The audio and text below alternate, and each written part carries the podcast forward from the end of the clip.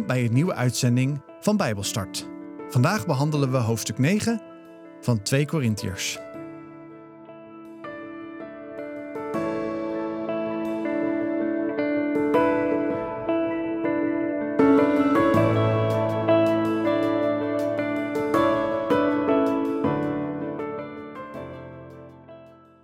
Vandaag lezen we vanuit de Basisbijbel 2 Korinthe 9.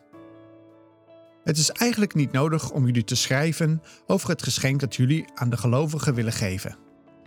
Want ik weet dat jullie dat heel graag geven. Ik heb er tegen de Macedoniërs al over opgeschept. Want ik ben heel trots op jullie dat jullie al een jaar lang klaarstaan om te helpen. En jullie voorbeeld heeft nu de Macedoniërs aangemoedigd om hetzelfde te doen. Nu stuur ik deze broeders naar jullie toe. Dan kunnen ze zelf zien dat we terecht zo trots op jullie zijn. Ze zullen zien dat jullie inderdaad klaarstaan om te helpen. Want stel dat er straks Macedoniërs met me meereizen naar jullie en jullie zouden geen geschenk hebben klaargelegd. Wat zou ik dan voor schut staan? En jullie nog veel meer. Want dan zou ik me vergist hebben toen ik vol vertrouwen over jullie opschepte. Daarom heb ik deze broeders gezegd voor mij uit te reizen dan kunnen zij jullie helpen om het geschenk dat jullie hadden beloofd te geven alvast te verzamelen. Dan ligt het straks klaar als een vrijwillig geschenk en niet als iets wat ik met moeite van jullie heb losgekregen. Bedenk dit als je iets wil geven. Iemand die zuinig zaait, zal ook weinig oogsten. En iemand die veel zaait, zal ook veel oogsten. Iedereen moet zelf besluiten hoeveel hij wil geven. En Laat hij dat dan van harte geven, zonder tegenzin of dwang. God houdt van mensen die met een blij hart geven. En God is in staat om jullie alles overvloedig te geven. Daardoor zullen jullie zelf in alle dingen op elk moment meer dan genoeg hebben. En daardoor kunnen jullie ook gul aan anderen geven. Dat is zoals het in de boeken staat, over iemand die leeft zoals God het wil. Hij deelt altijd gul uit aan de armen. Hij zal voor altijd rechtvaardig zijn. God geeft aan de zaaier zaad om te zaaien, maar ook brood om te eten. Net zo zal hij zaad aan jullie geven. Hij zal zelfs steeds meer zaad geven. En hij zal zorgen dat er ook een grote oogst opkomt uit jullie goede daden. Zo zullen jullie steeds veel hebben om veel te kunnen weggeven. En daar zullen de mensen God voor prijzen. Want door dit geschenk helpen jullie niet alleen de arme gelovigen, maar zorgen jullie er ook voor dat heel veel mensen God zullen danken. Want doordat jullie duidelijk hebben laten zien dat jullie willen helpen, prijzen zij God. Want ze zien dat jullie gehoorzaam zijn aan het goede nieuws van Christus en dat jullie gul willen delen met hen en met iedereen. Ze zullen voor jullie bidden. Ze zouden jullie graag zelf bedanken, omdat ze zien dat God zo goed is voor jullie. Laten we God ervoor prijzen dat Hij zo vriendelijk en goed voor ons is. Er zijn geen woorden voor.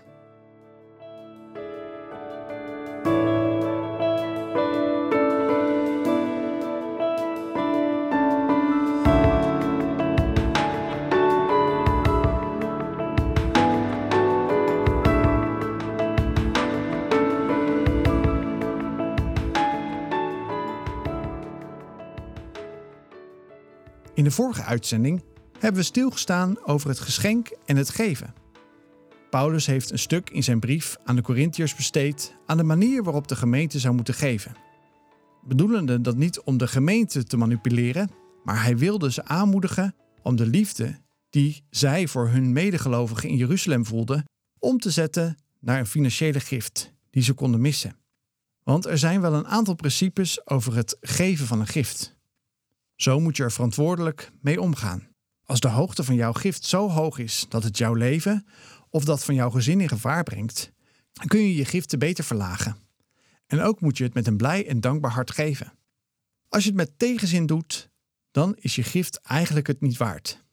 In hoofdstuk 9 ging het over de eerste vijf versen. Ook nog eens over het geschenk voor de gemeente in Jeruzalem.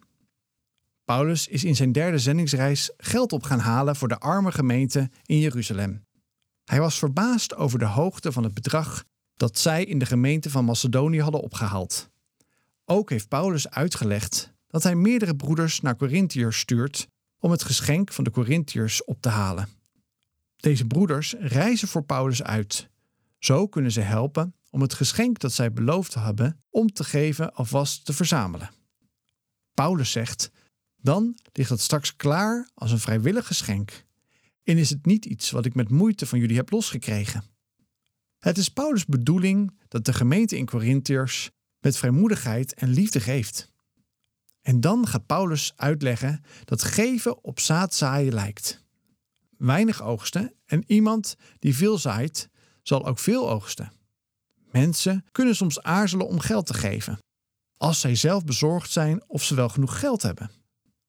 Paulus verzekert hier de Corinthiërs ervan dat God heel goed in hun behoeften zal voorzien.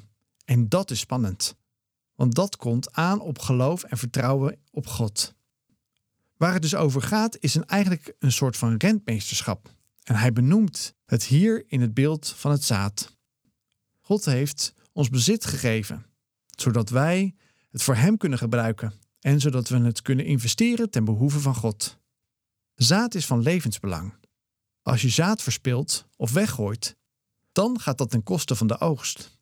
Het bezit dat God ons gegeven heeft, moet worden ingezet om in een grotere oogst binnen te halen. En als wij van wat God ons heeft gegeven investeren in zijn koninkrijk, dan zal God ons voorzien van nog veel meer om weg te geven. En houd er rekening mee dat dat niet per se financieel hoeft te zijn, want dan krijgen we een soort welvaartstheologie.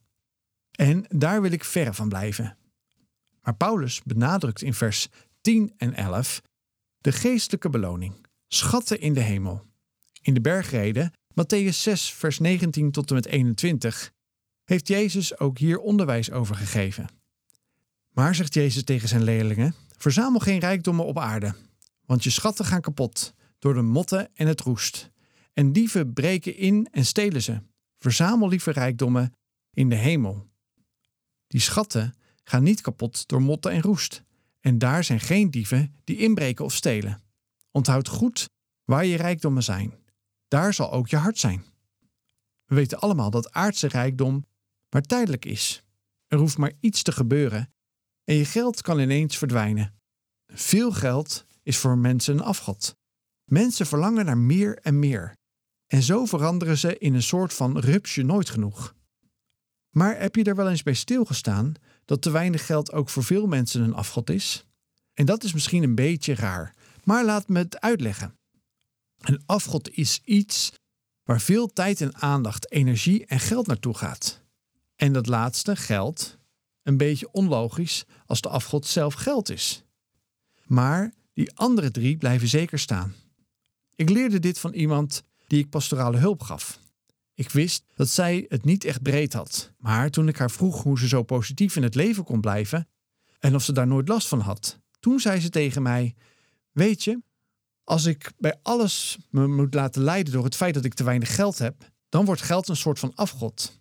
Dan heeft het mij altijd in de macht. En ja, ik heb soms echt momenten dat ik me afvroeg hoe ik dat allemaal moest redden. Maar ik wil in vrijheid leven en niet vastzitten aan geld. Sommige maanden kom ik echt niet uit en dan gebeuren er ineens wonderlijke dingen. Laatst was mijn fiets kapot en ik haalde hem drie dagen later op, omdat ik de reparatie niet kon betalen. De man zei: hij is gemaakt en de rekening is betaald. Ik heb geleerd om niet meer te vragen wie het was. Ik weet ondertussen wel, het was God die iemand aan het werk heeft gezet. Daarom lukt het mij om vaak vrij te leven, los van geld. En dat vond ik zo'n mooi en bijzonder antwoord. Ik wist dat geld, vaak heel veel geld, een afgod was. Maar had er nooit bij stilgestaan dat je ook helemaal vast kunt zitten aan geld, als je er juist weinig van hebt. En weet je wat ik ook mooi vond van deze vrouw? Ze had dan misschien geen geld om te geven. Ze gaf wel haar tijd en energie aan anderen. Ze deed voorbeden voor heel veel mensen uit de gemeente. Fantastisch. Dat waren haar hemelse schatten die ze kon geven aan de mensen om haar heen en waarmee ze God diende. De voorwaarde van de gift ligt niet in de hoogte van het bedrag. De waarde van jouw gift ligt in de gesteldheid van je hart. God vraagt ons om dat wat Hij ons geeft in te zetten in zijn koninkrijk. En daarmee zullen we geestelijke schatten ontvangen.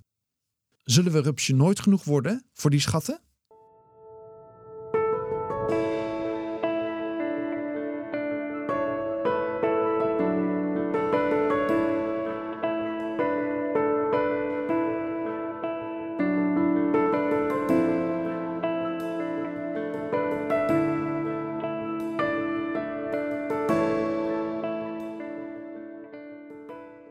Dit was Bijbelstart, een programma van TWR. Het is gebaseerd op het Amerikaanse programma Through the Bible, ook wel TTB genoemd. En deze uitzending is een samenvatting van twee afleveringen. Wil je meer weten? Ga dan naar ttb.org of ga naar twr.nl/bijbelstart.